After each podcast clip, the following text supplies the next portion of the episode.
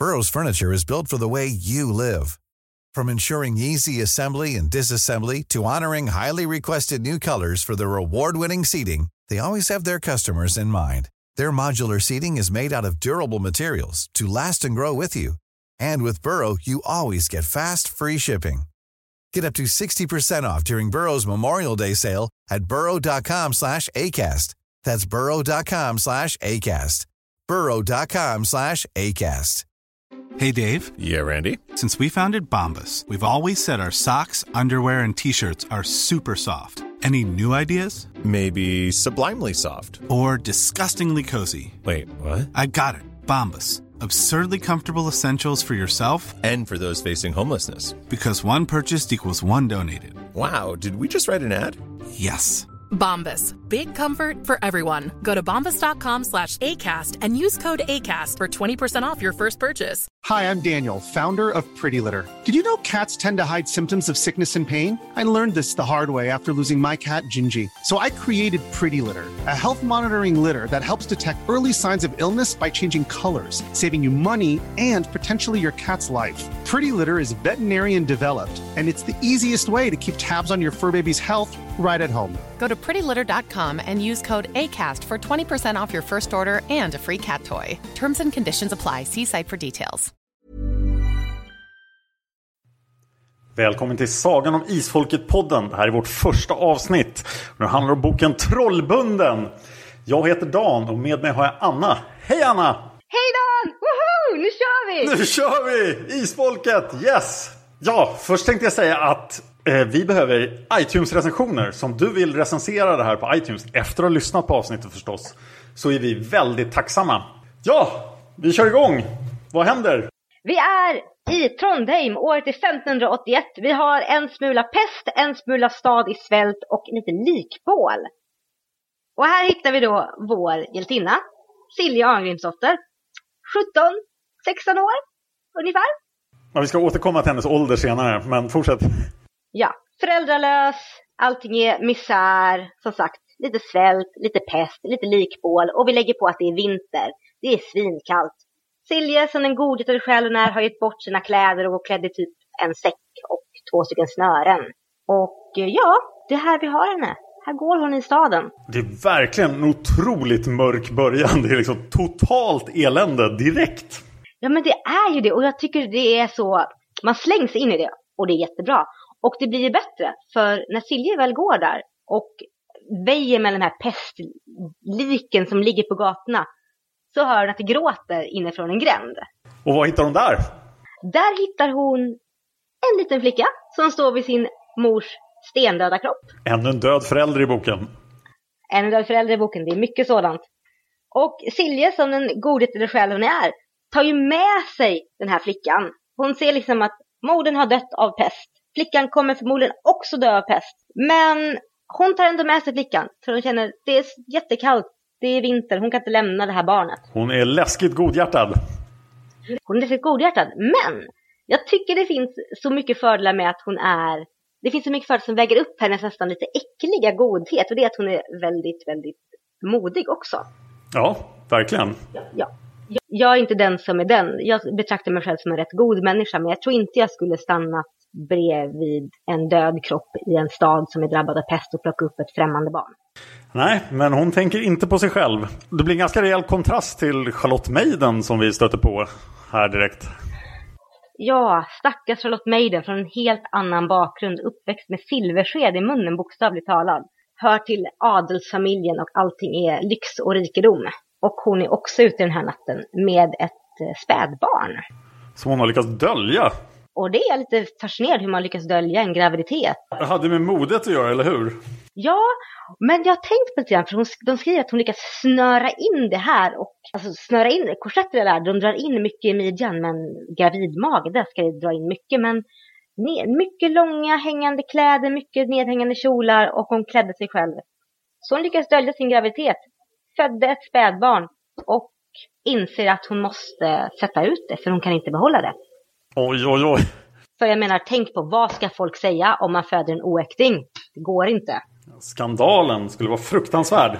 Precis, och vi, har, eh, vi möter henne också, där hon starvar sig fram. Och också värt att det är kanske en timma sedan hon födde, två timmar. Så hon går där blek, vacklande, jättesvag och ska ut genom stadsporten, lyckas komma ut och lägger ut sitt barn.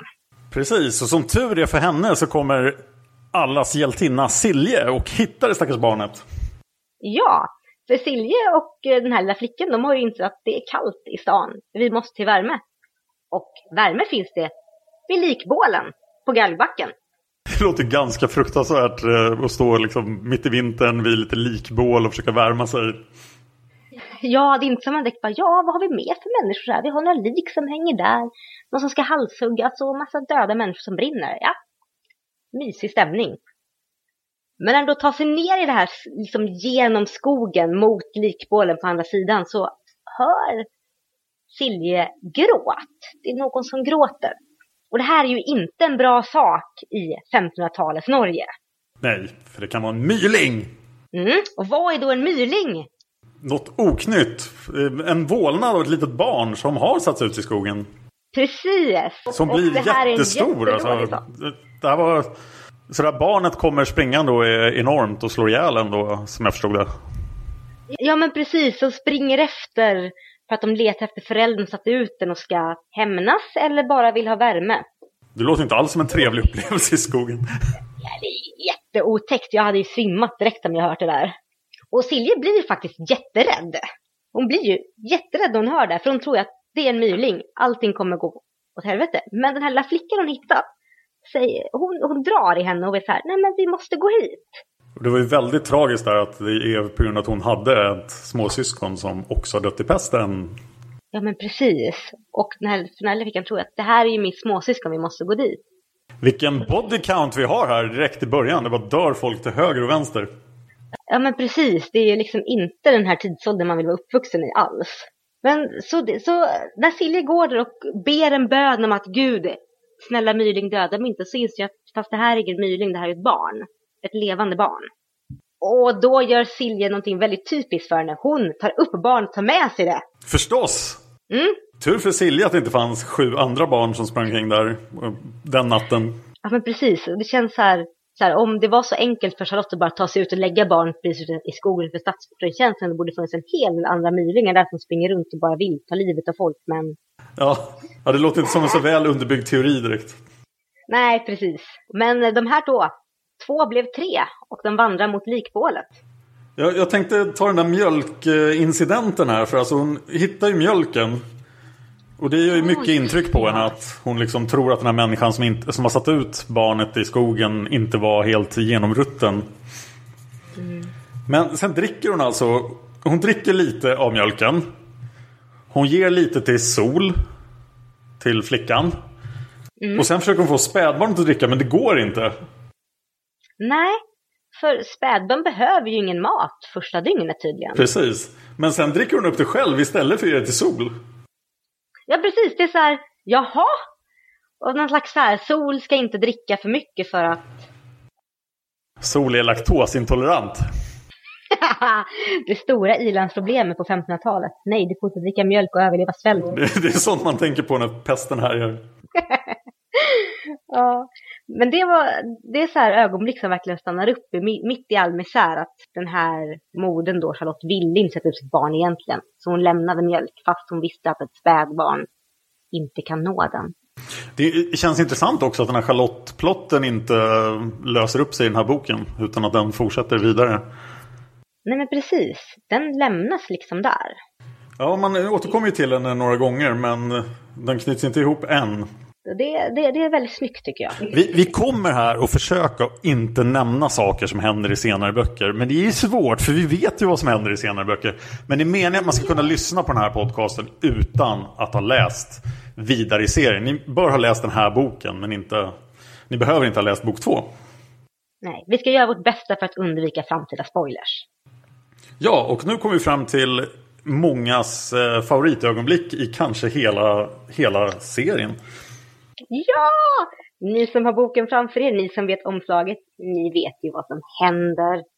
Silje står där, tittar ner mot likbålet, ser att de för fram en jättesnygg man. Alltså såhär gorgeously handsome, blonda lockar, välbyggd trots allt svält. allting bara matchar. Man skulle kunna kalla honom en dubbel H. Vad är en dubbel H? En handsam Henning. Han står där som, jag vet inte vad man ska säga, som en grekisk gud fast i Norge. Mm, han är bara åsam och snygg. Och Silje tänker att nej, han är för vacker för att dö. På riktigt. Precis, och då dyker någon upp som inte alls är särskilt vacker. Nej, någon som är jätteful. Ja, och Eller stor. precis som jätteful. Mm. Jättestor. Jag tänker aldrig på hur stor Tengil faktiskt är förrän han beskrivs när han står där bakom och tonar upp sig över Silje där hon håller spädbarn i ena armen och den här lilla flickan i andra. Och enligt framsidan så är han väldigt eh, vinterriktigt klädd. I vargskinnspäls. Ja, han har en huva står det i texten men eh, han har någon slags pälsmössa på bilden. Ja, men lite rysk pälsmössa. Det ser lite missvisande ut faktiskt. Och lite, lite som ett odjur, eller hur? Ja, men precis. Beskrivs de här glimmande ögonen och så här att han, han ser, ser som, inte huggtänder, men att, liksom, att tänderna liksom, han drar upp läpparna så att tänderna liksom blänker till. Lite grann så här rovdjursaktigt, när du vet, som en varg drar upp tänderna, liksom här väser till. Jätteläskig helt enkelt. Och eh, här går det undan verkligen. Oh ja, det gör det. För han bara så här, vill du rädda den här mannen? Och Silje säger ja, för att han är ju för snygg för att dö. Otroligt väl improviserat. Det, där, jag blir imponerad av hennes eh, teaterförmåga, alltså på riktigt. Ja, den är ju helt fantastisk. Men eh, den byggs ju upp senare också när man får veta att hon liksom har lärt sig det här med att prata fint och, eh, och hennes mod och så vidare. Så den känns ju ändå trovärdig. Det känns mycket trovärdigt, hela hur hon lyckas verkligen vrida loss Henning ur den här jobbiga situationen. Bara genom att prata, spela förnäm och faktiskt bara lura runt fogden och hans knäktar så att det sjunger om det utan att använda våld. Man skulle kunna, man skulle kunna kalla henne en dubbel S. Vad är en dubbel S? En snillrik Silje. Men verkligen. Eh, och eh, Hemming spelar med han också och det här bara fungerar. Ja, det fungerar jättebra. Jag är lite imponerad. Hade någon kommit fram ur skogen och sagt jag känner den här personen så hade jag tyckt jag hade väl varit ställd i några sekunder men Henning bara ja, jag kör på. Det här kan få mig ur vad är det han är? Ste, stegling igen på väg att hända med? Stegling. Ja, man undrar vad som hände med de här knäktarna sen när de kom och förklarade. Nej, vi släppte honom. Det var, det var en jättebra idé. Han var en, eh, han var en agent för kungen.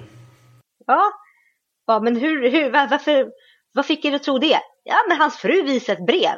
Jaha. Det måste i och för sig ta månader att få reda på att det här var fel. Ja, men precis. Men sen tänker jag också så här. Ja, men det kommer fram en kvinna, en barhuvad kvinna också. Fy, fy, fy. Ur skogen med två barn vid handen, utan vagn, utan vin och säger att hon är jättehögättad och att hennes man är kungens hemliga spion. Just det, för hon har, hon har sprungit genom landet med de här två barnen. ja. Japp. Och de sväljer det med eh, flöte och sänke. Eh, absolut, så att eh, det gick ju bra. Mm, det gick jättebra. Och sen så, så får Henning stryk. Han får fetstryk. Ja, som han har förtjänat. Han har förtjänat det ordentligt. Och sen inser ju Silja att hon blivit runtlurad också. Men det löser sig för alla lever och allting är ju bra. Hon, har, hon klarade sitt uppdrag. Henning lever. Den här mystiske mannen i vargfinspälsen är nöjd fast fortfarande arg. Men här ser ju Silje sin... Här hittar ju Silje sin räddning. Helt klart. Man... Eh jag undrar lite, jag blev rätt intresserad av den här upprorsplotten. Att man liksom, oj, de tänker göra uppror och så här, hur ska det gå? Så här, men det, det var ju bara till för att man skulle missförstå vem, eh, vem Tengel var. Ja, men precis. Det är en intressant plott och det var en sån så här, sak som så här, har ordentlig historisk förankring. Har den det? Det vore intressant att veta egentligen. Men det verkar ju så. Jag tror inte just, jag tror inte just den plotten har historisk förankring, men det har ju liksom uppror i Norge mot överhögheten har ju funnits så länge Norge har funnits, känns som. Ja, men det nämns ju, det nämns ju vissa specifika så här, upprorsledare som har funnits tidigare och, och sådär. Så att man kan ju tro att, eh, att det här faktiskt är förankrat på något sätt. Ja, man kan ju nästan tro det. Och Margit gillar ju att läsa historier och sådär, så att hon har ju ganska bra koll.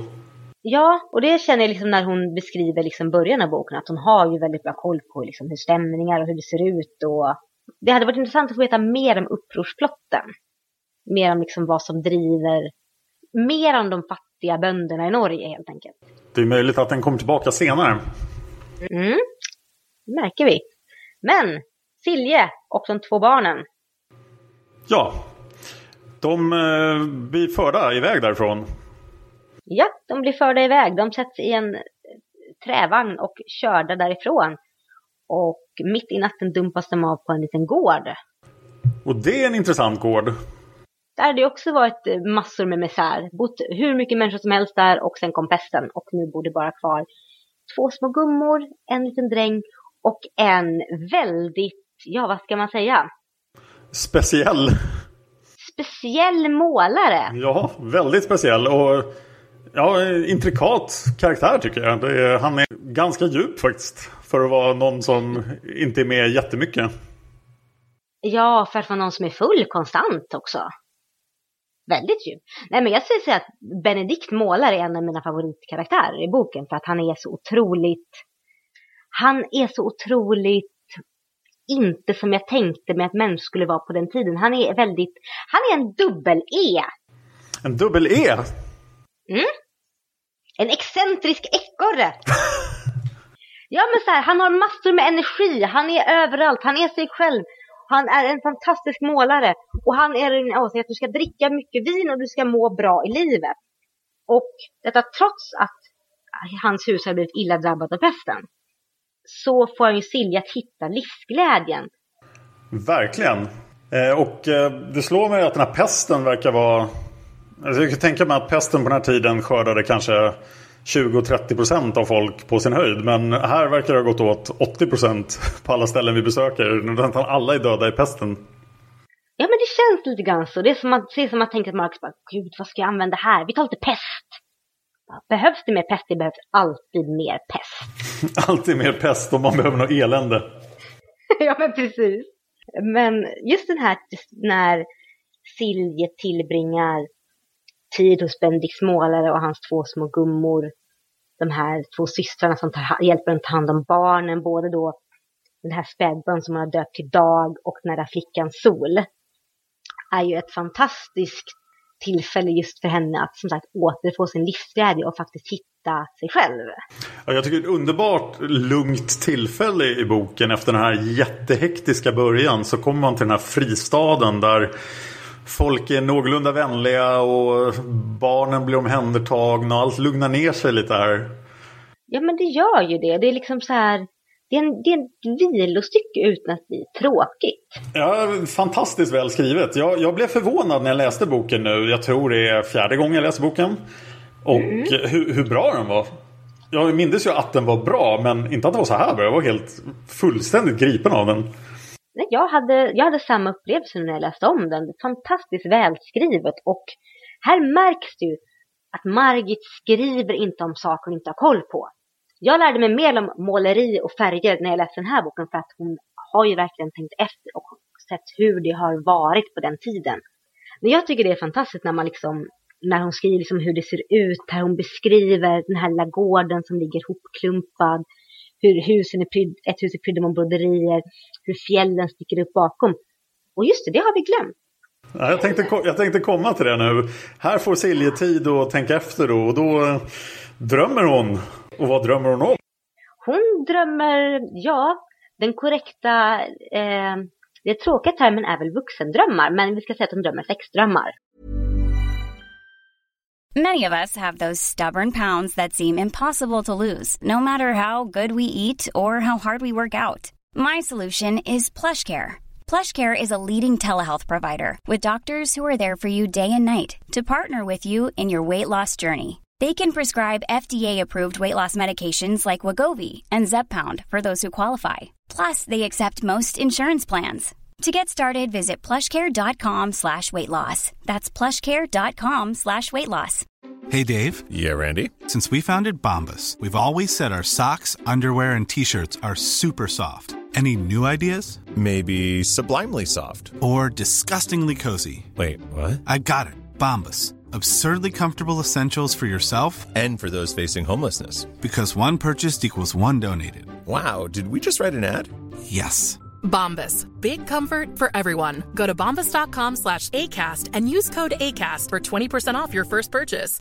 Millions of people have lost weight with personalized plans from Noom, like Evan, who can't stand salads and still lost 50 pounds. Salads, generally, for most people, are the easy button, right? For me, that wasn't an option. I never really was a salad guy. That's just not who I am. But Noom worked for me. Get your personalized plan today at Noom.com. Real Noom user compensated to provide their story. In four weeks, the typical Noom user can expect to lose one to two pounds per week. Individual results may vary. Ja, Och hon drömmer ju om den här mystiska mannen i vargpäls som hon mötte i skogen. Vilket gör henne lite rädd men också väldigt, väldigt, väldigt på. det kan man säga. Mm. Och här får vi också en plantering av isfolket. Och oj, det finns någonting som heter isfolket. Och det är ingen som riktigt vet vad det är. Det är, så här, det är så läskigt att alla måste göra korstecken och spotta över axeln och placera järn över dörren för att det här är så pass farligt och vidskepligt. Men det är en legend, men för den är så väldigt verklig. Ja, de har ju hängt där uppe i 300-400 år så att eh, det borde ju finnas en del legender om dem. Ja, men precis. Och så här, det är väldigt spännande när man får hela den här historien upprullad för sig, berättad av Benedikt och folket på gården, hur liksom legenderna som går om den här första Tengel, den onde som sålde, sina ett, som sålde sin själ till Satan och slöt en pakt där. Det, det, är väldigt spännande allting. Hur de berättar så hur Silje blir helt så här, hur Silje verkligen så här, det är kanske därför jag har fler med fjällen hela tiden. Ja, och kitten som grävdes ner har vi inte kommit fram till än då. Nej. Så vi tar den senare. Vad händer mera på gården då? Ja, Silje, här kommer det ju fram där som du nämnde innan Dan, det här med att Silje har ju lärt sig på sin, eh, på gården då hon växte upp, att föra sig väl. Hon har fått ta del i lite undervisning. Och här får ju de eh, lite mer akademiska dragen i henne får ju blomma ut för fullt när hon hjälper Benedikt med målningen i kyrkan. Hon, hon, hon är ju väldigt ung, hon är 16-17 år. Och två barn, väldigt jobbigt. Så att Benedikt tycker, hjälp mig i kyrkan, du verkar vara en konstnärssjäl. Och det stämmer ju. För här får Siljes konstnärssjäl blomma ut för fullt. Och det blir lite det blir lite awkward stämning där i kyrkan ska jag säga när Benedikt säger kan inte du måla den här djävulen som står bakom en kvinna och tjänar smör? Och Silje först inte förstår varför har du en jävel som står bakom en kvinna och tjänar smör? Och Benedikt får förklara för henne att mm, titta på hur de står. För det är ju, ja, Dan vill du förklara det här? Ja, det finns ju en väldigt eh, sexuell karaktär i målningen och eh, när Silje får kladda på den så visar sig ju ganska tydligt vad hon tänker på. Ja, och det är inte någon, någon eh, hemsk jävel som tänker på den myske mannen i vargpäls. Och det blir ju lite, och i och med att Benedikt har använt Silje som modell för, en, för kvinnan som tjänar smör så blir det väldigt, väldigt tydligt vad hon tänker på och egentligen vill göra. Men hon skäms ju väldigt mycket för det. Ja, det blir rena kontaktannonsen. Ja, men lite så. Eh, jag tycker också om det här, eh, det här Benedikt säger om Silje. Jag känner igen mig själv ganska väl. att När, när man ska göra praktiska saker som man liksom måste göra om och om igen. Då är det inte det minsta intressant och man försvinner i dagdrömmar. Och så här. Men om man gör någonting som man verkligen är intresserad av och inspirerad av. Då, då finns det ingen hejd. Nej men precis, jag känner igen det där också. Det finns ju ingenting som jag känner är så tråkigt som att, ja men som Silje känner, att, att duka ett bord gång på gång och se det bli förstört, se det bli, liksom laga mat och se det bli uppäten, men liksom skapar glädjen dör ju. Men som sa, att göra saker som blir unika, som får vara kvar, då kan man blomma ut för fullt. Så är det ju. Vad hände Silje mera då i, i Benedikts hus? Vilken ordning händer allting Ja. här egentligen? Ja, nu ska vi se här. Hon har hjälpt till med den här målningen och eh, ja, det visar sig att som Benedikt eh, lite förtjust eh, skrattar åt att ja, den här myske mannen i vargskinnspäls, han var ju där och såg målningen och det var han väl inte så glad i och Silje tycker nej, världens sämsta stämning. Och jag tänkte, kladdar du din sexuella fantasi på en kyrkvägg så kanske du får ta att någon kommer och kolla på den. Det kanske bara jag. Det kan ju hända. Jag undrar vad det är för liten kyrka som blir så här välmålad. Ja, det, det är lite konstigt för det känns som att visst, religionen var viktig men alltså att måla en kyrka så mycket som de gör, det, är- det känns som att det är något speciellt med den kyrkan. I och för sig, när man besöker riktigt gamla kyrkor så är det ju väldigt mycket eh, målat. Kon- massa olika konstverk och så. här. Man ser ju att det finns ofantligt mycket arbete nedlagt. Och det, det står ju där i hundratals år. Så att det kanske inte är så konstigt. Nej, det kanske inte är nu när du säger det. Men det måste ju vara väldigt tursamt för honom att ha det här omfattande uppdraget som ändå är rätt nära hans hus då. Han borde ju nästan åka runt över hela Norge tycker man. Ja, men precis. Det kanske han gjorde i sin ungdom, det vet man ju inte. Men det är en jätteintressant karaktär. Och ibland känner man väl lite mer av honom. Men som sagt, det blir ett slut på den här lyckliga, lyckliga tiden. Men dit, där är vi inte riktigt än. Nej, nå- någonstans får ju Silje för sig att eh, den mystiska eh, store mannen är upprorets ledare. Eller det fick hon för sig redan tidigare. Men sen träffar hon ju upprorets ledare. Ja, precis. Hon träffar honom och tycker att, ja men vem är det där? Dyre Alfsson.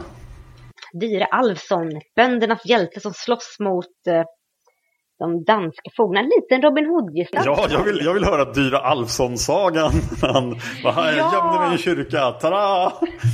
Ja, gömde mig i kyrka. Det fanns jättekonstigt, jättekonstiga målningar i kyrkan. Jag fattar ingenting. Ja, Sen sprang jag vidare. precis. Och det var kallt och det var snö. Men vi stal ett bröd.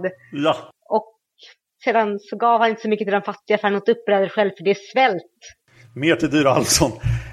Ja, det borde skrivas. Sången om Dyre Alfsson, böndernas hjälte. Okej, skriv sången om Dyra Alfsson, kära lyssnare, och uh, meddela mig sen.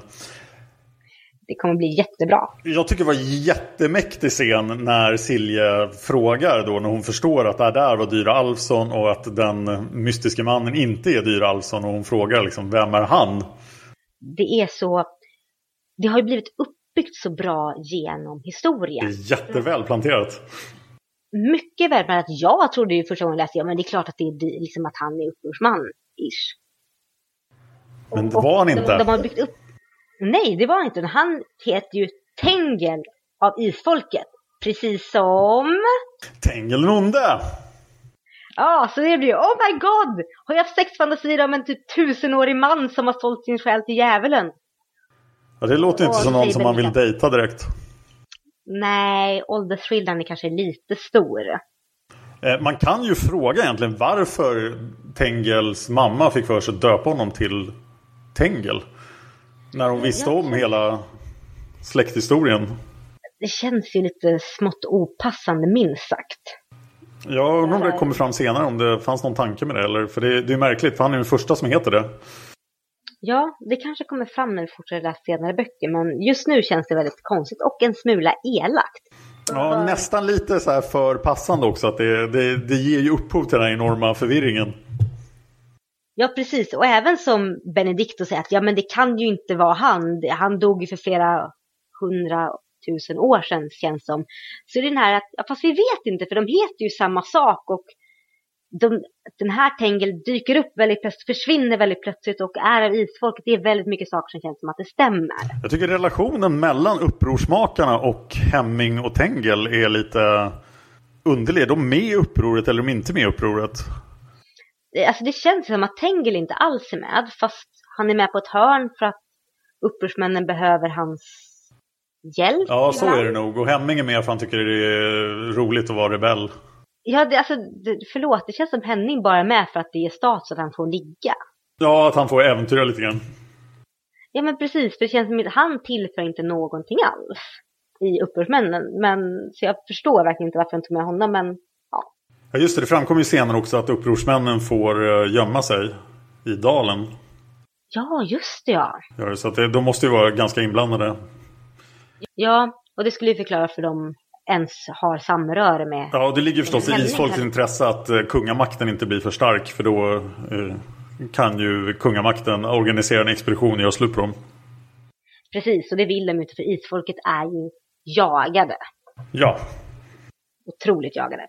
Men i alla fall, jag håller med det här ögonblicket när Silje inser vem Tengel faktiskt är. Han inte dyr alls, som det faktiskt hör till isfolket och heter Tengel är fantastiskt. Helt klart. Sen har vi den här konstiga incidenten med när Benedikt har druckit lite för mycket. Ja, åh herregud. Det är ett av de ögonblicken då jag bara la ner boken och kände, men fy. Jag tycker det är ganska, ganska bra ögonblick just för att han, han är så... Alltså hans själ är ju god men han är... Hans kropp är svag. ja, men Han ger så. efter för sina begär men ångrar sig och...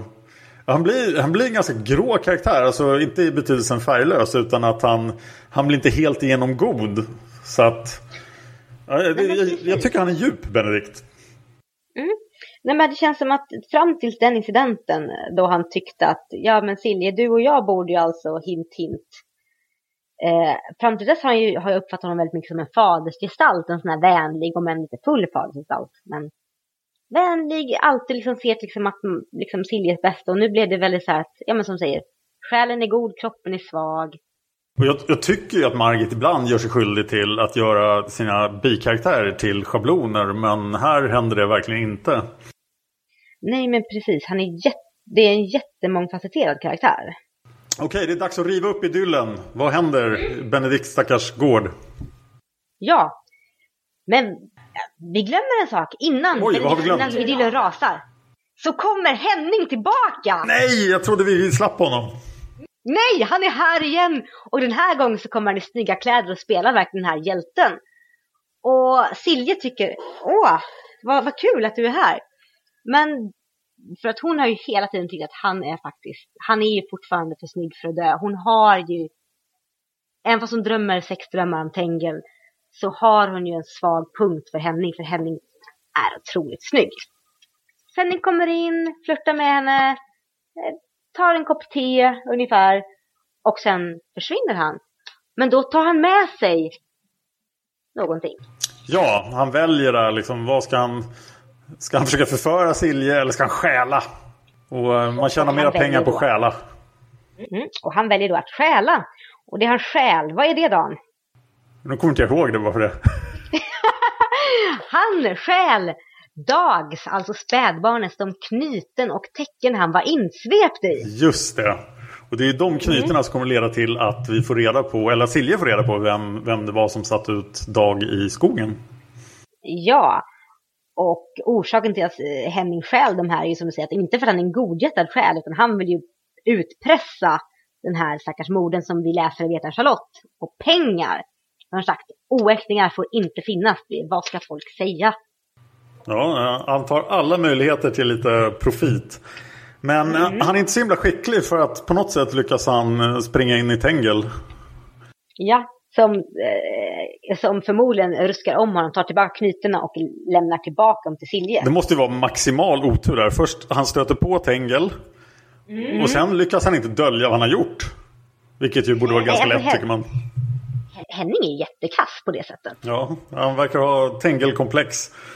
Dags grejer kommer tillbaka. Ja, och det är nu idyllen rasar, för in på gården sveper nämligen Avalon. Abelon och hennes eh, konstiga söner som aldrig får något namn. Ja, det är en son och en dotter och båda, tror jag. Ja.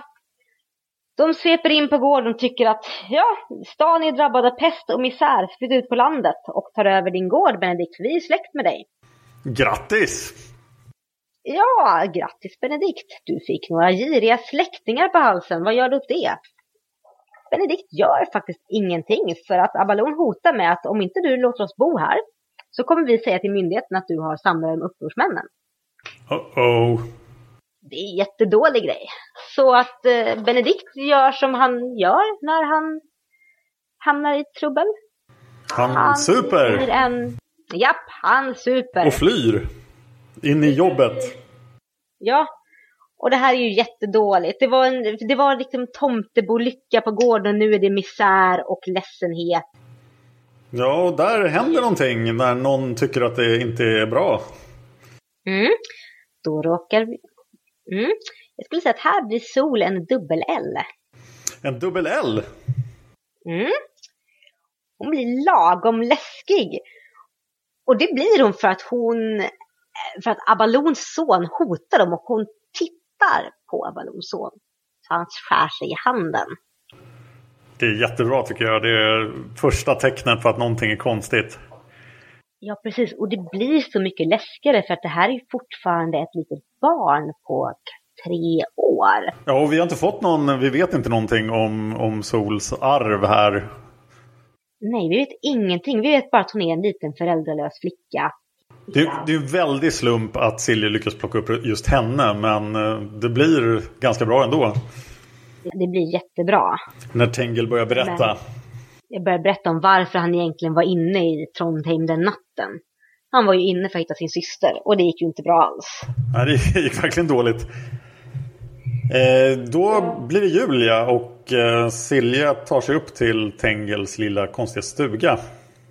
Ja, det är ju en misärjul. Abalon tycker vi ska äta all mat och de andra tycker fast vi vill hellre sörja våra döda. Jag tycker Silja är helt rätt och flyr upp till stugan med en del mat till Tengel för att göra honom, göra honom glad. Hon är så snäll och godhjärtad. Och här kommer ju så- massor med eh, viktiga detaljer för sagan. Ja, otroligt mycket för det. Han säger ju till och med sagan om isfolket. Precis, det är nu det händer och det är nu vi får sag, liksom detaljer från sagan från en förstahandskälla som inte är vidskepliga, vidskepliga fulla målare eller någon slags legendmyt som florerar. Och jag, jag, den här berättelsen som Tengel berättar. Den, den kommer ju... Nu går jag lite före, men den kommer ju ändras en massa gånger. Men det känns ju väldigt troligt att det här är versionen som Tengel har fått. Alltså som... Ja, ska vi kalla honom Tengel den gode nu då? För att kunna skilja på honom från Tengel den onde. Vi säger Tengel den gode. Ja, och eh, det känns ju ändå rätt trovärdigt att det här är versionen som han har förstått den. Som de tror att den var. För det har gått så lång tid. Ja men precis, att det här är den, den officiella versionen som isfolket själva känner till. Och eh, man kan ju också tro att eftersom Margit vid det här laget hade planerat åtta böcker. Att det här faktiskt var versionen som Margit hade tänkt att köra på också när hon skrev boken. Men som ni kommer att se i senare böcker så blir det väldigt mycket mer komplicerat än så här. Ja, det blev ju lite mer än åtta böcker, minst. Lite mer än åtta böcker. Men det är väldigt fascinerande när han sitter där och berättar om det. För att det vi får komma ihåg är att Tengeli fram tills nu har framstått som en väldigt solitär person som inte släpper in på som inte pratar. Han är van att vara den utsatta. Att han sätter sig plötsligt och berättar det här för Silje tyder ju på att eh, han, det är någonting mellan dem. Ja, det, det är en fantastisk personkemi tycker jag faktiskt. Oh ja. Har... Det är, det är verkligen, sidorna glöder lite grann när man läser. Så man, ser, man känner verkligen så här att hur Silje, det är liksom att de står på varsin sida av en avgrund och sträcker ut sig mot varandra. Och Silje är jätterädd för att hon vet inte riktigt vad han är eller vem han är. Ja, Det, det verkar rimligt att vara rädd för honom. Ja, för att han är jätteful och har, han, han är ful och han typ kan eventuellt möjligen vara ett spöke eller en, ja, Eller 400 år gammal. Precis, det är mycket som ligger i fatet där. Och Tengel som är så här att ja, men det, jag har alltid varit väldigt solitär och är van vid att alla typ springer från mig. Och så har vi godhjärtade fantastiska Silje som plötsligt är så här, fast jag vill faktiskt, jag, vill, jag är inte rädd för dig, eller jag är rädd för dig. Men jag är mer fascinerad och intresserad av dig än vad jag är rädd. Ja. Jag tycker också det kommer fram väldigt väl hans kamp här. Att han, han är så rädd för sitt eget arv och för vad han skulle kunna göra. Och... Så han blir ju väldigt mycket en eh, dubbel-T. Oh, en, vad är en dubbel-T här? Trulig-Tengel. Och de har ju väldigt svårt att prata med varandra. Ja, de, det är liksom som att de, de försöker hitta fram. Men de går liksom runt det här som, de vet inte riktigt hur de ska göra. Och det här är ju nästan det, det Margit gör allra bäst. Eh, Mm. De här relationerna. ja, stämningsbyggande personkemin. Och jag tycker här märks det väldigt tydligt också hur, vilken tung börda som ligger på Tengel. Både från hans arv och som han själv har lagt på sig. Ja. Eh, Och det är här han inser att eh, sol är sol, eller hur? Ja, precis. Det är här han inser att den här flickan är hans systerdotter. Och då får han ju faktiskt ett skäl att släppa på sina principer. Mm. För att det är redan kört. Det finns redan en till generation. Ja, precis. För en av de största orsakerna till att Tengil är så, inte bara för att han inte kan förstå att Silje tycker om honom, utan faktiskt att han, han faktiskt inte vill vara nära, för att han inte vill att det ska bli fler. Han vill att arvet ska dö med honom.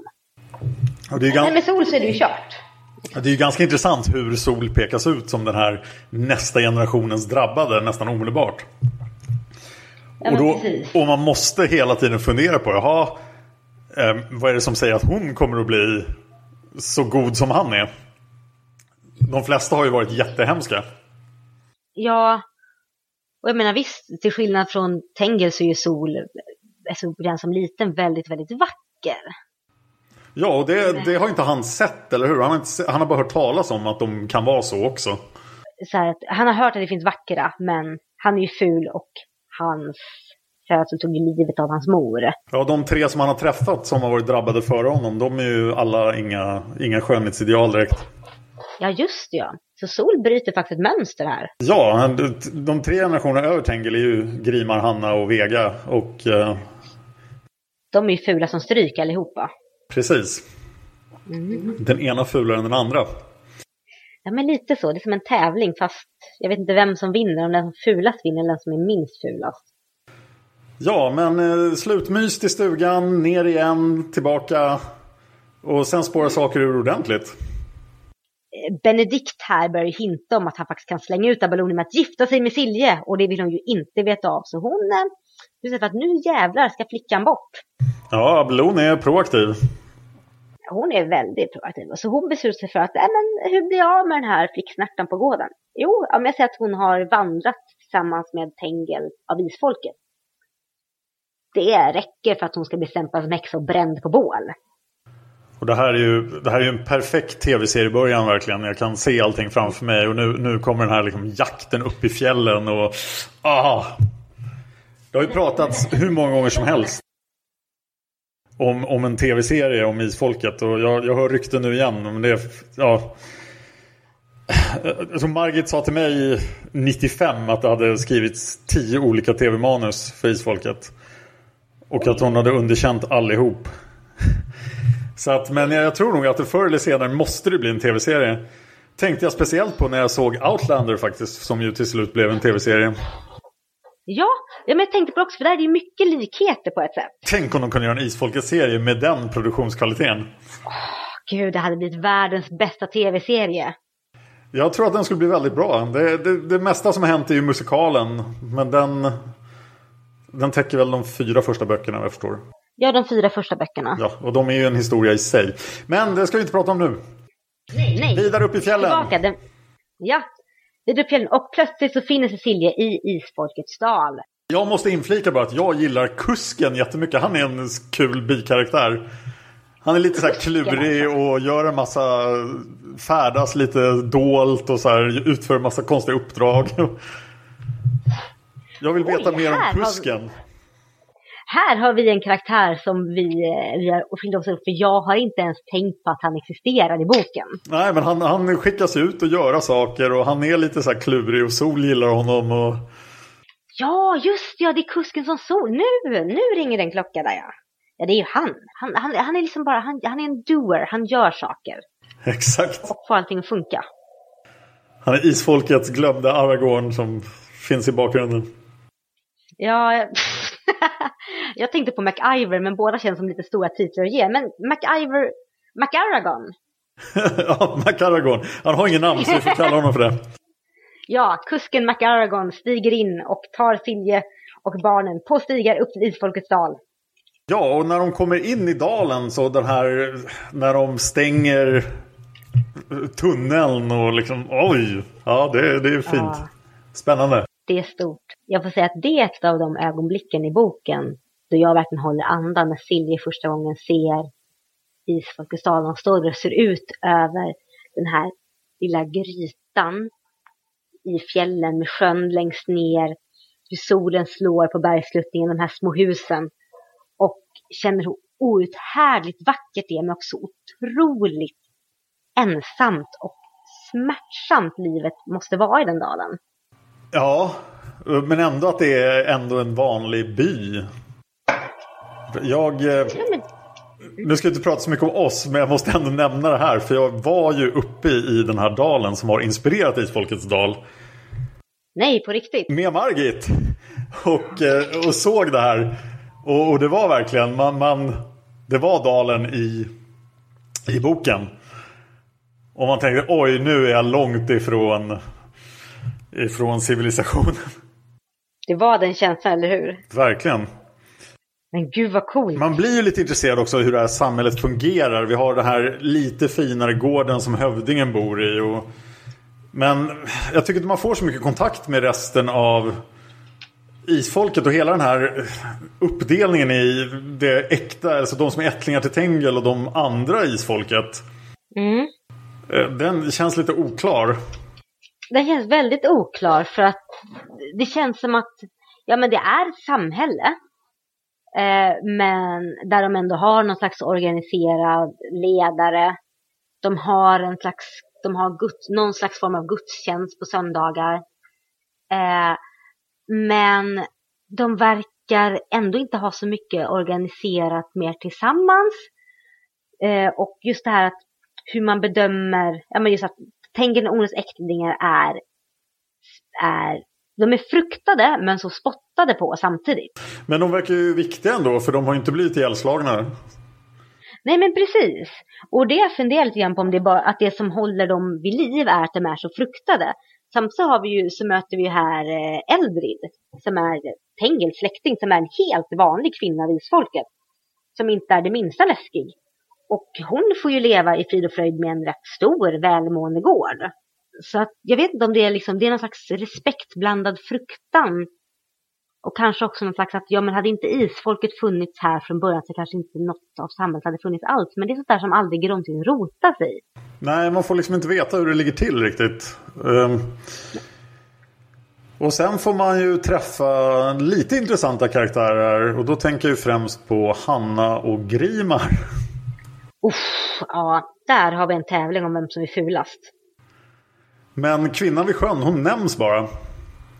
Hon nämns bara väldigt, väldigt kort. Jag tror att eh, det är bara så här att i periferin, ja men hon bor där nere, gå inte dit. Och man får väl säga att Grimar eh, framstår inte som att ha någon karaktär alls. Nej, tyvärr. Han, som, som, du, som du sa tidigare, att, mm, liksom att om Benedikt är en mångfacetterad karaktär så är Grimar en typisk eh, vad ska man säga, en typisk henchman. Ja, han är mammas pojke. En underhuggare. Är han, är han, är han Hannas son? Nej, han är Hannas, jag tror han är Hannas brorson. Ja, så kan det vara. Det, ja, det, men... det sägs inte i den här boken så att... Nej, men han, det, det, näm, det nämns inte, jag tror att det nämns att han är släkting. Så att han är nog generation under. Hanna däremot tycker jag är en fantastisk karaktär. Hanna är fantastisk ja. Läskiga trollpackan. Ja, precis. Jag vill säga vilken kvinna, men jag tror vilken trollpacka är nog en mer korrekt benämning. Mm, vilken häxa.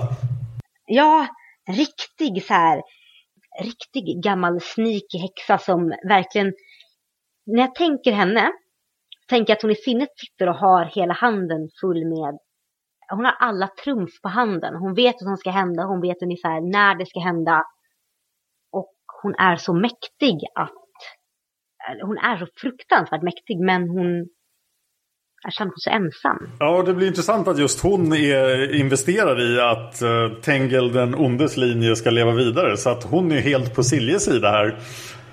Ja, precis. Och, men det är så här, när man tänker på, när hon säger vidare varför hon är på Siljes sida så är det ju rätt självklart. Jag tänker mig henne lite som Pomperipossa typ. Med en agenda. Ja, men lite så så här riktigt gammal och gammal och böjd och liksom mycket vårt och verkligen så här, ja men så här hunchback och allting. Ja, en stor kittel och grodor och en katt. Ja. Ja men en, häx, en, en häxa av den gamla skolan verkligen. Så här. Men hon är otroligt bra karaktär. Ja, fantastiskt. Och, ja, vi kommer tillbaka till det när vi pratar om sista scenen. Vad hände mer i Isfolkets dal då? Silje strävar vi igen. Om vi säger förut att hennes liv med Benedikt fick, henne, fick fram alla hennes bästa kvaliteter så får livet Isfolkets dal fram alla hennes sämsta. För det här får hon göra allt det här arbetet hon verkligen hatar. Ja, ta hand om två barn och sköta om ett hus och det här kommer inte gå något bra. Nej men precis, och hon är fortfarande bara 16-17 år. Ja, och sen har vi också den här, vi är den här konstiga dalen där det bara bor liksom inavlade galningar och fredlösa som har flytt dit. Yay, bästa sällskapet man kan ha en fredagskväll. Ja, och väldigt få av de fredlösa är förmodligen kvinnor. Nej, så att det är män. Och Silja är en ung välskapt flicka. Ja, som eh, uppenbarligen behövs för att föra dalens befolkning vidare. Ja, men lite så. Och det här, det här slår ju stint rätt snabbt. Men tack och lov så är, som vi nämnt tidigare i podden, så kan ju Silje faktiskt. eh, Hon är inte bara god, hon är modig också. Och hon har lärt sig att försvara sig, och det med råge. Ja, hon verkar kunna judo eller något. Det är verkliga, Ja. riktiga moves där. Ja, jag hade glömt det när jag, när jag läste böckerna. Men nu när jag läste om blir jag imponerad över hur, hon, hur väl hon lyckas försvara sig. Också ganska väl förankrat eftersom hon säger det i början att jag kan minsann försvara mig och så kan hon det. Ja, precis. Det, det är intressant att plocka upp den tråden igen. Men jag tycker kanske Tengil och Eldrid borde ha tänkt på att det där var en risk. Ja, man tycker kanske att ja, vi har en dal full med övervägande del män, eh, inavlade och fredlösa som har flyttat för att de har begått brott. Vi slänger ner en ung välskapad flicka här. Ja, och här är väl kanske Tengel på sitt mest truliga humör när han Nej, jag tänker inte bo i huset. Nej, jag tänker bo här och frysa ihjäl. ja, men lite så. Ja, men när Silje går och besöker dem bara så här, det är typ mer hål än väggar i ditt hus. Jag försökte stoppa det med mossa. Ja, det gick ju bra. Ja, vad är det för skjul han har hittat? Ett gammalt hästskjul där typ det bodde någon för jättelänge sedan. Och där vill han bo för att han inte ska vara nära någon kvinna för då för han det onda arvet vidare. Men som du redan sa förut, Dan, det är ju kört för sol finns ju redan. Jag, jag tycker lite att Tengels tillvaro innan Silje kommer måste ha varit väldigt... Eh, alltså han verkar bara glida omkring och vara läskig lite grann. Ja men precis, liksom, han lever liksom på att folk är lite rädda för honom och så går han ut ibland och folk låter honom göra som han vill för att han är den onde Tengels ättling. Ja, han gjorde ju lite liksom saker när han var ung då tydligen. Så att alla är livrädda. Ja precis, och det hintas lite grann bara om det liksom så att Hanna bara åh, det här har hänt och Silja bara nej fast han är, han är bra nu. Men det känns ju som att han mest bara glider runt för det beskrivs inte så mycket om hans liv. Alltså det... Han hade något djur eller? Nej, han hade, inga, han hade gett alla sina djur till Eldrid. Ja just det, så att Eldrid försörjer honom med mat och sådär verkar det som. Åh gud, vilken kliché. Den hade jag tänkt på innan. Så att han driver runt och gör roliga saker och Eldrid sköter en gård. ja, det är en jättekliché. Men fy Tengel, så får man inte göra. En verkligen en dubbel-T. Dubbel-T? Ja, en dubbel-T som du säger. En, en trist Tengel. Ja, vi, vi har ju tänkt att belysa lite eh, könsskildringar och sådär i den här podden också. Så att här är ju ett klart första exempel på lite fördomar kanske. Ja, men lite så. Det känns som att, ja. Det är så här, jag, jag, jag, kan, jag hade väl kunnat förstå om han gav bort sina djur och inte började med dem att göra. Men äldre ger ju dem mjölk och bröd och ost och allt sånt där. Ja, Ja. händer det något mer i dalen då? Vi har den här gudstjänsten och det är väl mest för att folk ska få syn på Silje. Precis. Någonting annat i dalen som vi borde prata om innan vi kommer till slutet? Ehm, nu ska vi se här. Henning får stryk. Åh, härligt! Ja, han får så fet stryk. Och jag säger att jag, jag bara jublade när det här hände för han har ju verkligen bara bett om det. Ända sedan han försökte sno Siljes, eller Dags knyten och stack så har han ju verkligen lagt upp ett rejält stryk. Och det får han. Han måste ha stryk. Ja, Tengil igenom ordentligt med spö och sen så sticker Henning som den fega lilla råtta han är.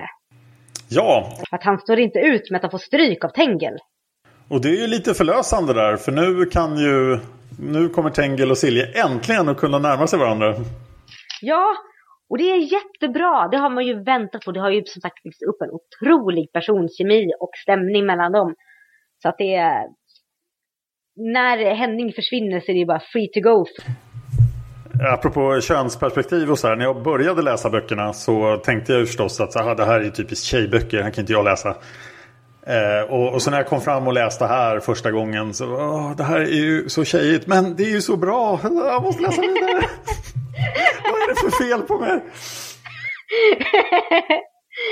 ja, men jag, jag, så här, jag, jag tror att det blir så här. Jag tänkte ju också så här. Det var ju min första intryck av böckerna också. Det här är tjejböcker. Men jag är tjej så det funkar. Men eh, det är lite intressant att vi har ju Silja. Men sen har vi otroligt mycket. Sen har vi mest, mest bara manliga karaktärer i böckerna. I den här boken i alla fall. Som förutom Grimar är väldigt, väldigt intressant allihopa. Ja, Grimar är inte den intressantaste. Nej. Men sen har vi Hanna och Charlotte Maiden då. Charlotte Maiden känns väl väldigt... Eh, inte så djup än. Nej, precis. Det känns mest bara som att hon gjorde ett misstag, det var att bli med barn och sen så får vi, vi återkoppla med henne en kort stund i boken och allting är fortfarande hemskt och jobbigt. Men det är inte så mycket att man, man kopplar inte an till henne på, på, ett, på något plan än. Å andra sidan känns det som ett typiskt kvinnoöde från den här tiden. Oh ja, det känns det. Jag tror att det var, jag tror att om man ser på det i det perspektivet så var väl Charlotte mig en av mer lyckligt lottade som faktiskt kunde dölja det. Eh, och gå tillbaka till sitt liv och slapp den här skammen som många ogifta kvinnor som födde barn utanför äktenskapet drabbades av. Stocken och kanske till och med avrättade. Men som sagt, den här smärtan Margit lyckas beskriva, liksom att, som hon får leva med nu, att ha sett ut sitt barn. Den är ju fruktansvärd. Eh, så vi har kärlekshistorien, den blir till slut lycklig. Väldigt lycklig, mm. man blir lycklig för dem. Man blir jättelycklig för dem. Och Tengel flyttar från sitt skjul och flyttar in hos Silje och det blir, det blir lite tomtebolycka här igen. Ja, ja men det, det, det unnar man dem.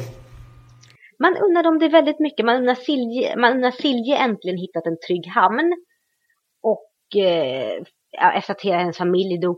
Och framförallt unnar man Tengel det. Som har levt hela livet och varit där. Jag ska aldrig röra någon, ingen kommer älska mig.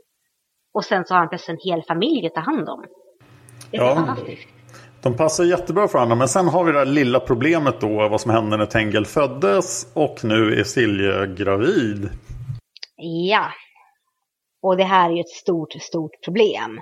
För Tengel lever ju med det här smärtsamma. Att hans födsel tog livet av hans mor. Och han vill ju inte att det ska hända till att det ska hända Silje. Men här borde han ju rimligtvis veta att det inte är någon fara. För att eh, det finns ju redan en drabbad i nästa generation. Ja, man tycker det. Ja, och eh, hittills verkar ju förbannelsen eh, hundraprocentigt eh, korrekt. Det är ju en i varje generation.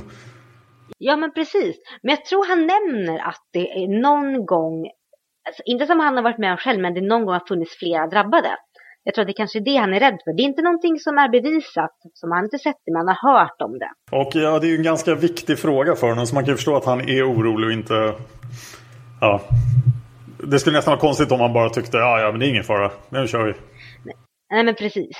Och det här blir ett otroligt dramatiskt ögonblick i sagan.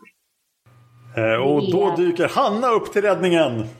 Ja, riktigt så här. Det är inte den här räddaren i nöden jag hade väntat mig. Men hon dyker upp där som ett troll uppstyrkt av någons värsta mardröm. Jag tyckte det nästan var min favoritscen hela boken. När hon kommer där och börjar styra och ställa och styr upp hela födseln och allting går bra. Och sen när eh, Silje döper barnet, den lilla flickan. Mm. Till liv, Hanna. Mm. Det var jättefint där har vi igen den här fingertoppskänslan som Margit har. Liksom verkligen väntar på ett ögonblick så att man, man undrar, kommer det där hända? Jag vill att det ska hända. Jag vill att det ska hända. Att, att, att, liksom att Hanna ska få bli glad. Men hon drar ut på det så länge att när det väl händer så, så känns det som hela hjärtat exploderar för man blir så glad.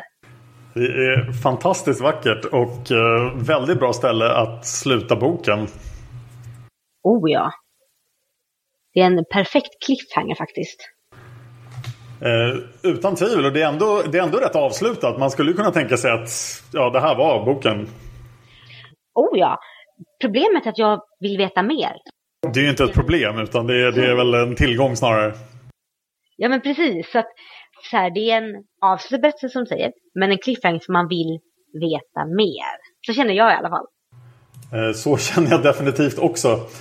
Vi, har, eh, vi frågade, vi har ju ett Isfolket-forum. Ja, världens bästa forum! Ja, som jag faktiskt skapade en gång för tio år sedan. I mars 2005 fick jag för mig att det skulle finnas ett Isfolket-forum. För jag hade tidigare varit med i ett gäng Isfolket-föreningar men de hade lagt ner verksamheten. Jag kände att jag ville prata Isfolket med folk. Och det här forumet eh, finns fortfarande. Och, eh, vi gick ut på forumet och frågade folk vad... Eh, vi ställde tre frågor om den här boken. Eh, vi frågade vad tycker du om Trollbunden? Vilken scen tycker du är bäst? Och vilken är din favoritkaraktär? Och då tänkte jag att du får läsa det första svaret så läser jag det andra och så vidare. Så går vi igenom allihop. Det var Mona Husak som svarade. Och hon säger Trollbunden är grunden till alltihopa. Den är isfolket. Utan det är den enda riktiga klassikern i en rad av många bra böcker som alla är klassiker. Man måste ju välja en så är det den. Det är här allt börjar. Sen är det inte den bästa boken i serien, men tänker man isfolket så är det den man tänker på. Och sen, på, sen vilken scen hon tyckte var bäst så säger han att det finns många bra scener. Mest klass är när Silje möter Tengel första gången på höjden i skogsbyn till Gallibacken. Favoritkaraktär? Tengel är helt enkelt favoritkaraktären här. Han är skitkul att teckna. Och här bör det också nämnas att då eh, Ray Husak som är Mona Husaks eh, Ja, det är ju Ray som har skrivit det här ser jag nu. Ja! På Monas konto. Ja men det ser jag nu. Men fy, han har ju ett eget konto. Men i alla fall, Ray håller ju på eh, och tecknar en, graf, en eh, tecknad serie om isfolket. Så att eh, sen bör alla kolla in om man inte har gjort det. Ja, den är utgiven av... Är det Boknöje som heter ut den eller? Det tror jag. Ja, så den finns tillgänglig. Det står mer om den på forumet om ni är intresserade. Planning for your next trip? Elevate your travel style with Quince. Quince has all the jet setting essentials you'll want for your next getaway, like European linen, premium luggage options, buttery soft Italian leather bags, and so much more. And is all priced at 50 to 80% less than similar brands. Plus, Quince only works with factories that use safe and ethical manufacturing practices. Pack your bags with high-quality essentials you'll be wearing for vacations to come with Quince. Go to quince.com slash pack for free shipping and 365-day returns. Hi, I'm Daniel, founder of Pretty Litter. Cats and cat owners deserve better than any old fashioned litter. That's why I teamed up with scientists and veterinarians to create Pretty Litter. Its innovative crystal formula has superior odor control and weighs up to 80% less than clay litter. Pretty Litter even monitors health by changing colors to help detect early signs of potential illness. It's the world's smartest kitty litter. Go to prettylitter.com and use code ACAST for 20% off your first order and a free cat toy. Terms and conditions apply. See site for details. When you make decisions for your company, you look for the no brainers. If you have a lot of mailing to do, stamps.com is the ultimate no brainer. Use the stamps.com mobile app to mail everything you need to keep your business running with up to 89% off USPS and UPS. Make the same no brainer decision as over 1 million other businesses with stamps.com. Use code PROGRAM for a special offer. That's stamps.com code PROGRAM. Nästa svar kommer från Siska. För alla på Isfolket-forumen har ju Isfolket-alias då, eller de flesta har det. Eh, hon säger Trollbunden är en favorit. De första böckerna i serien med Tengil och Silje har en särskild atmosfär och man får en helt annan känsla för serien. Där har Trollbunden en stor roll eftersom det ger läsaren sitt första möte med Isfolket. Och den bästa scenen är när Tengil och Silje möts. Eh, och favoritkaraktären är Silje.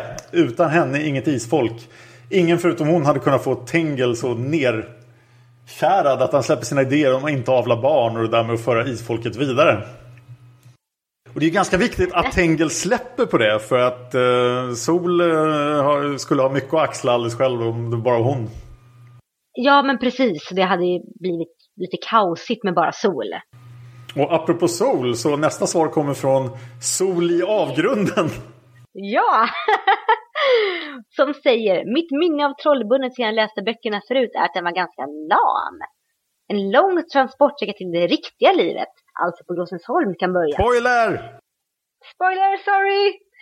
Men nu när jag läste om boken för att kunna svara ändrar jag mig helt! Boken är ju jättebra. Vilket jag egentligen borde kunna räkna ut eftersom det var den som fick en fast från början. Men som sagt, jag hade för mig att den var tradig och jag brukar därför hoppa över när jag läste om böckerna. Jag älskar spänningen i den. Sexualiteten, det övernaturliga som är mycket mer närvarande än, än vad jag minns det. Min favoritkaraktär är utan tvekan Silje. Jag kan relatera så mycket till hennes resa när hon upptäcker sin sexualitet, skammen, känslorna och det här när kroppen bara tar över liksom. Av någon anledning så gillar jag scenerna med Hemming mycket. Jag skäms lite grann över detta.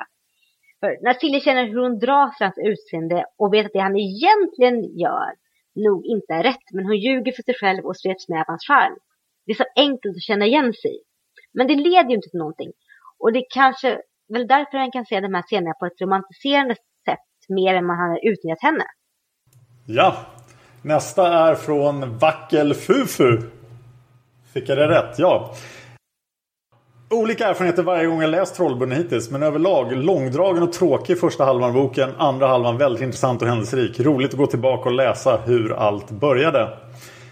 Scenen som hon tycker bäst om är när Silje besöker Tengil i hans gömställe under tiden hon bor på Benedikts gård. Fram till dess har det börjat spekuleras om vem Tengil är. Men nu får man lära känna en riktig Tengil när han berättar om sitt liv.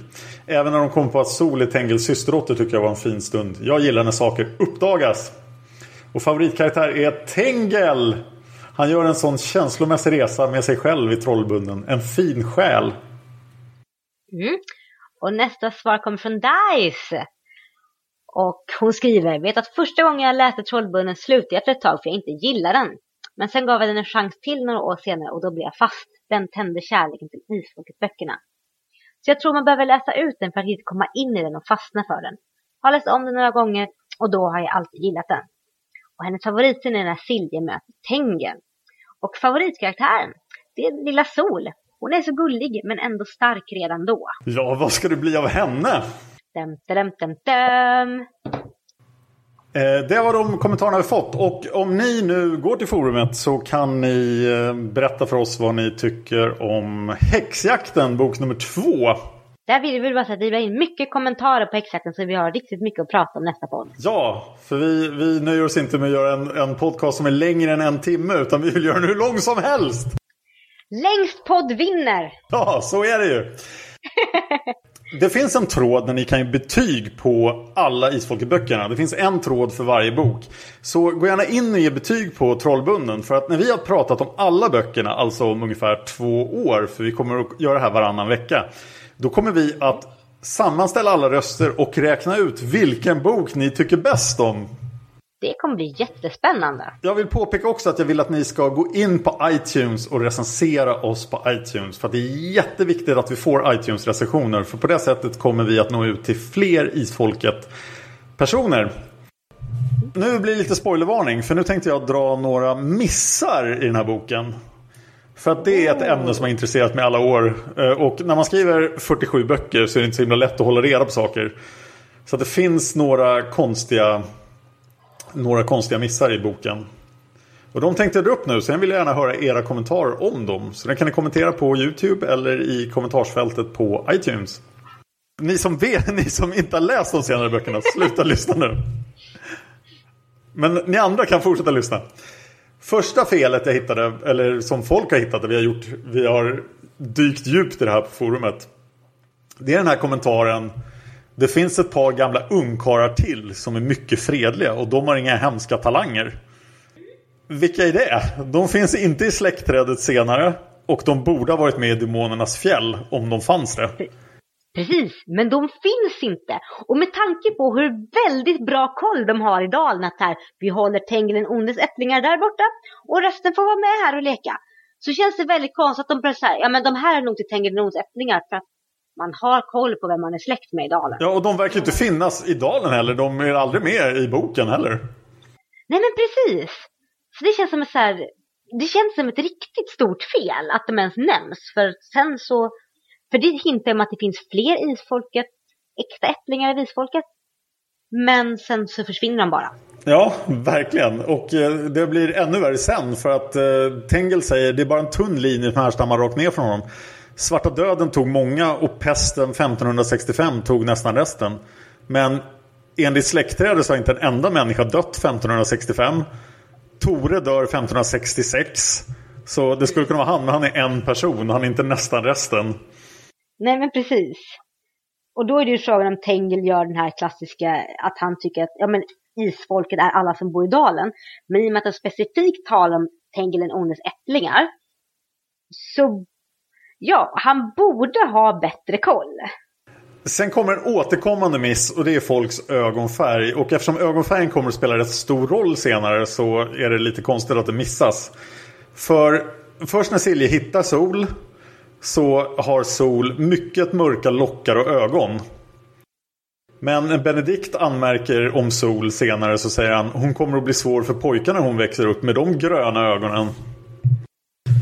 Så det är så här, ja vilken ögonfärg hade hon? Ja precis, det är inte som att, det är inte som att de med kattungar att göra som byter ögonfärg efter typ tre veckor.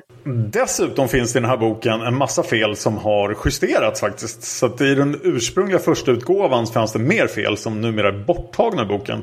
Så de tänker jag inte prata om, för då skulle det här bli för långt. Eh, sen kommer ett fel här som någon har påpekat att eh, det här med att kläderna hjälpte Charlotte Maiden att dölja sin graviditet. Då står det tidens mode var henne också till hjälp med krinolin och rakt hängande överklänning. Men krinoliner, den första krinolinen gjordes 1839 i England. Så då skulle Margit kunna ha tagit fel och syftat på föregångaren till krinolin som heter Vertugal. Och den användes på 1500-talet men den såg inte alls likadan ut och skulle inte kunna fungera. Krinolin är alltså ett ord som man inte alls kan använda om dammode på 1500-talet. Nej, och det är lite synd att, eh, att det görs en sådan miss med tanke på att Margit ändå är väldigt, jag upplever henne som väldigt noga med liksom att kolla av saker. Ja, och sen finns det en kontrovers också om hur gammal är Silje egentligen? För att hon är... Ja men precis, som vi sagt i podden, 16-17 år. Hon är bara 17 år, hon är en knappt 17-årig flickunge och hon är, jagar bara 16 år, herre. Då skulle jag säga att hon är bara 16 år. För hon, om hon, så här, hon vet ju bäst sin ålder själv, men å andra sidan, baksidan säger att hon är 17. Tengel har ju ingen koll på sin ålder så det är möjligt att Silje inte heller vet riktigt när hon är född. Ja, fast hon är uppvuxen på en gård med, liksom, med sin familj och hon har fått hyfsad utbildning. Hon borde ha koll på sin ålder. Ja, det borde hon faktiskt. Så att det känns som att det har skett ett litet fel där. Ja, och det är en sån liten detalj, men den gör väldigt, den, den stör verkligen när, man, när hennes ålder verkligen svävar runt mellan 16 och 17. Ja. Eh, sen är det ju så att vi, vi, det här är vårt första avsnitt och vi letar ju fortfarande efter formen på podcasten, hur vi ska göra här och så Så vi vill gärna höra av er och att ni berättar vad ni tyckte var bra, vad ni tyckte var dåligt. Eh, får vi verkligen prata så här länge? Vi hade en diskussion innan och sa nej, vi pratar så länge vi bara kan för att personligen tycker jag att alla podcaster är för korta. När jag lyssnar på en podcast jag är riktigt intresserad av, då vill jag att den ska vara jättelång. Eh, jag lyssnar på en historiepodcast som görs av en som heter Dan Carlin, Hardcore History. Hans avsnitt är, kan vara upp till sex timmar långa och jag blir alltid jätteledsen när de tar slut. Det är perfekt med så långt för då kan man verkligen ha på dem hela dagen när man går och jobbar. Men nu kanske vi faktiskt måste sluta. Ja, vi kanske måste det. Så det här var vårt första avsnitt. Och hur kan lyssnarna hitta mera saker av dig eller få kontakt med dig, Anna? Ja, man kan mejla mig på min mejl annaseras.gmail.com eller så kan man gå in på min blogg setsunaseras.blogspot.se Mycket bra blogg. Mm, tack så mycket. Och Dan, hur kan läsarna hitta mer, hur kan lyssnarna hitta mer av dig? Jag gör tre andra podcasts så jag tänkte jag var tvungen att nämna dem här. Jag gör en som heter Fan of History som handlar om antik historia, riktigt antik historia. Vi berättar hela världshistorien. Det är jag och en kille från Texas, den är på engelska då. Eh, från år 1000 före Kristus och framåt. Och jag tror senaste avsnittet var 870-talet är vi på nu. Före Kristus. Så det är assyrier, det är de första judiska kungarna av Israel och, och liknande saker. Mm, det är en riktigt bra, riktigt bra YouTube-kanal ska jag säga. Alla som har minsta intresse av historia borde verkligen lyssna på den. Ja, det är inte bara en podcast utan det är också en YouTube-kanal. Ja. Och där har vi kommit längre faktiskt. Där är jag inne på 730-talet före Kristus. Men på YouTube-kanalen så är det bara jag som eh, jag som talar och visar bilder och podcasten är vi två personer. För att, så den, de är ganska annorlunda. Eh, jag gör även en podcast om Game of Thrones som för närvarande ligger nere då eftersom Game of Thrones inte går just nu. Tillsammans med en kille som heter Thomas. Eh, the Game of Thrones Chat finns på iTunes också precis som Fan of History.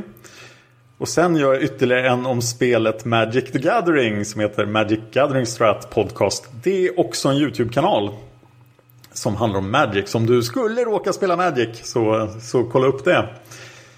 Eh, forumet finns på shailina.se isfolket. Vi kommer att länka till det och länka till de trådarna vi har nämnt. Eh, det är nog allt för idag. Har du något mer att tillägga? Nej, inget mer förutom att tack så jättemycket för att ni lyssnat allihopa. Ja, tack för det och tack för att du är med Anna. Tack så mycket för att du också är med Dan. Vi ses i häxjakten! Det gör vi, woho!